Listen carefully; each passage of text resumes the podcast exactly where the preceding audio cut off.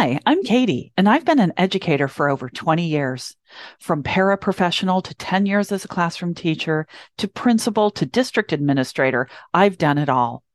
Being an educator right now is challenging to say the least. No matter the role, we can find ourselves overwhelmed and stressed out. I've been there, and I found the secret to a work life balance that improved my life.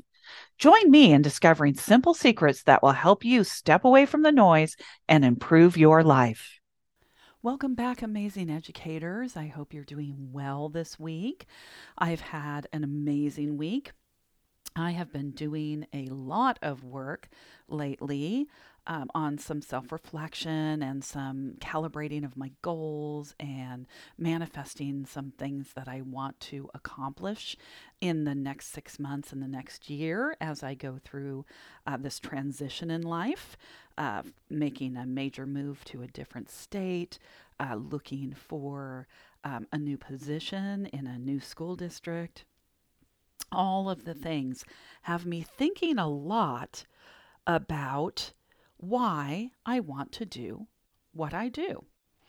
And I was looking through social media the other day and noticed there were lots of posts by educators talking about the problems in education, uh, whether that is attendance issues, uh, parent issues, administrator issues, student behavior issues. There was a lot of what I would kind of um, define as dissatisfaction with what they were doing. And it made me stop and think about my own journey and why I have persisted in the education industry for over 25 years. What what is it that has me loving what I do and looking forward to a new adventure in a new district versus the people that I see on social media who seem so dissatisfied with what they're doing.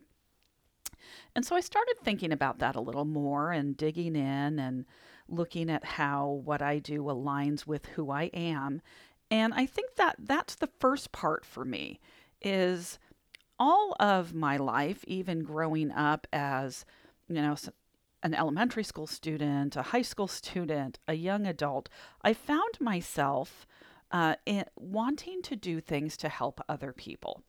Uh, whether that was raising money for organizations, whether that was leading a group uh, in uh, something that we wanted to accomplish.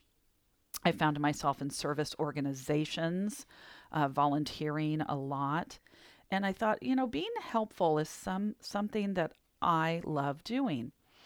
And I also found that I tended to find opportunities where it turned into me helping others and training others how to do what I do. And I think I've told you before wanting to be a teacher was something that I had wanted even in elementary school, middle school, wanted to be a teacher. But my life took me on a different path in after I graduated high school, and so I actually didn't get into teaching uh, until I was in um, my early 30s. And I'm reflecting back into why I love what I do and why I've always loved what I've done once I started in education.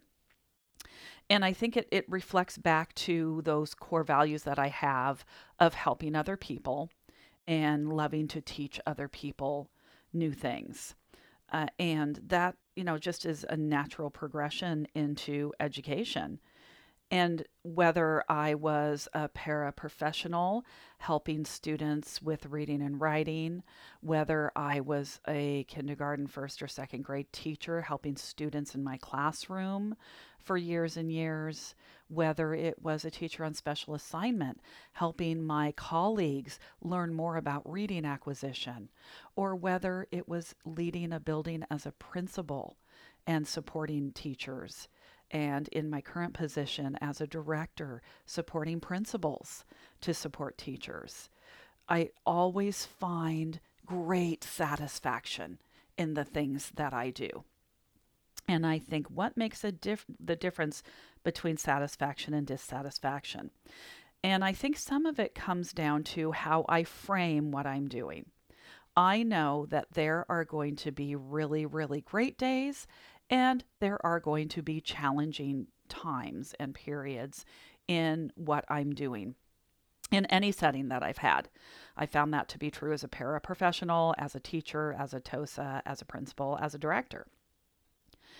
This is our career, and it comes with other people involved. And the things that I've learned over the years is I can't control other people, but I can control what I'm doing and how I'm thinking about what I'm doing. So for me, it comes back to mindset. It always comes back to mindset for me. And there were times, many times, where I would feel frustrated in the moment, whether I was frustrated uh, with administrators, whether I was frustrated with colleagues, whether I was frustrated with students or parents. I always stopped and thought, so this is the feeling I'm having. What do they need from me? You know, what is this that is, where is this frustration stemming from? And how do I reshift my mindset to want to get back into that helping mode? Because that's where I find joy. I find joy in that supporting and helpful role. And I always was able to get myself out of that feeling um, whether it's you know frustration or um, agitation, what whatever feeling I had at the moment, always stemmed from a thought, and the thought typically was, "How do I control the other person?" And we can't control others, plain, pure, and simple. We cannot control six year olds. We cannot control adults. Uh, we all have only ourselves to control. So we get to decide how we want to approach things. And so when I think about really loving my why, that helps me reframe what I'm doing. I love supporting students. I love supporting teachers. In the classroom, I'd love to see when students would get that aha moment and you could visibly see the light bulbs go off and they got so excited about what they were learning. I lived for those days and planned so that my students could reach those milestones in their learning even with teachers doing trainings and professional development and having teachers come back to me and say, I did this in my classroom and it made such a difference. And now my students are learning so much more. Again, for me, there is nothing better than that feeling that I have helped somebody unlock the key to refining their practice and getting the outcomes they all love. That is my why. I love my why. And my why gets me through the moments of frustration, the moments of disappointment, the times when I do have to uh, persevere through something that's difficult in my career. I always love my why. And as I told you last week, that same why is why I do this podcast because I love helping people and I love uh, being able to share my experience in a way that might help others really refine their lives and find the joy they're looking for in their lives. So, mindset is so important. And part of that mindset, of course, is being aware of the thoughts that we're having. And what I noticed in a lot of these posts uh, that I referred to earlier is people pointing the finger at others accusing them of making their lives unhappy. And I would challenge those people, I would challenge any of us if we think somebody else has to do something to make us happy in our professions, I want us to challenge that thought. Really challenge that thought because you will never find happiness if you're counting on somebody else to provide it for you. You have to love your why for what you're doing, whether that's as an educator or even in some other goal you're trying to pursue in your life. You have to know exactly why you want to do what you're doing, and you have to love that reason, and you have to realize that life is 50 50. So it's not always going to be rainbows and butterflies. There are going to be tough and challenging days. There are going to be times when we face barriers that sometimes we're not sure how to get around. But I caution us not to start pointing the finger at other reasons why these things are barriers, because a lot of times we create extra barriers. I'm not saying there aren't barriers and things. You know, we all wish we had, you know, 24 more hours in our day and had 48 hours days at times. But I will tell you, even if we had 48 hour days, we would fill them and still feel we need more time. It's how we think about it. It's how we think about the barrier. You know, public education money's always been a barrier. Well, it's also what we do with our funding that can make a difference. How we think about barriers is so important. If we are thinking our students are a barrier because they're struggling in their behavior, I love my why. My why is helping people. So I can look at that barrier of a student behavior and say, okay, how can I love my why in a way that's going to support this student? And then I look at it as a skill that's needed. And how do I build that skill? But what I don't do is I don't complain because there aren't many other hands to support me. I figure out and I'm grateful for the support that I get and figure out what I need to do differently to make it work in my classroom because I love my why. And that was the case every year in my classroom. It's the case as a principal. Those of you who are administrators that are listening to me, we also feel that there are barriers at times to doing what we want to do.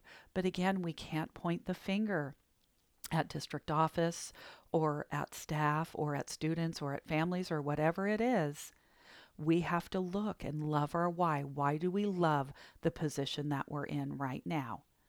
What got us here? What made us want to do this? And use that as your superpower for figuring out how to work around that barrier and break it down and move forward and be successful. We want to be satisfied with what we're doing in our lives. And when we're feeling that dissatisfaction, we have two choices. We can continue to dwell in the dissatisfaction, blaming others, complaining, not feeling well, and be miserable in what we're doing.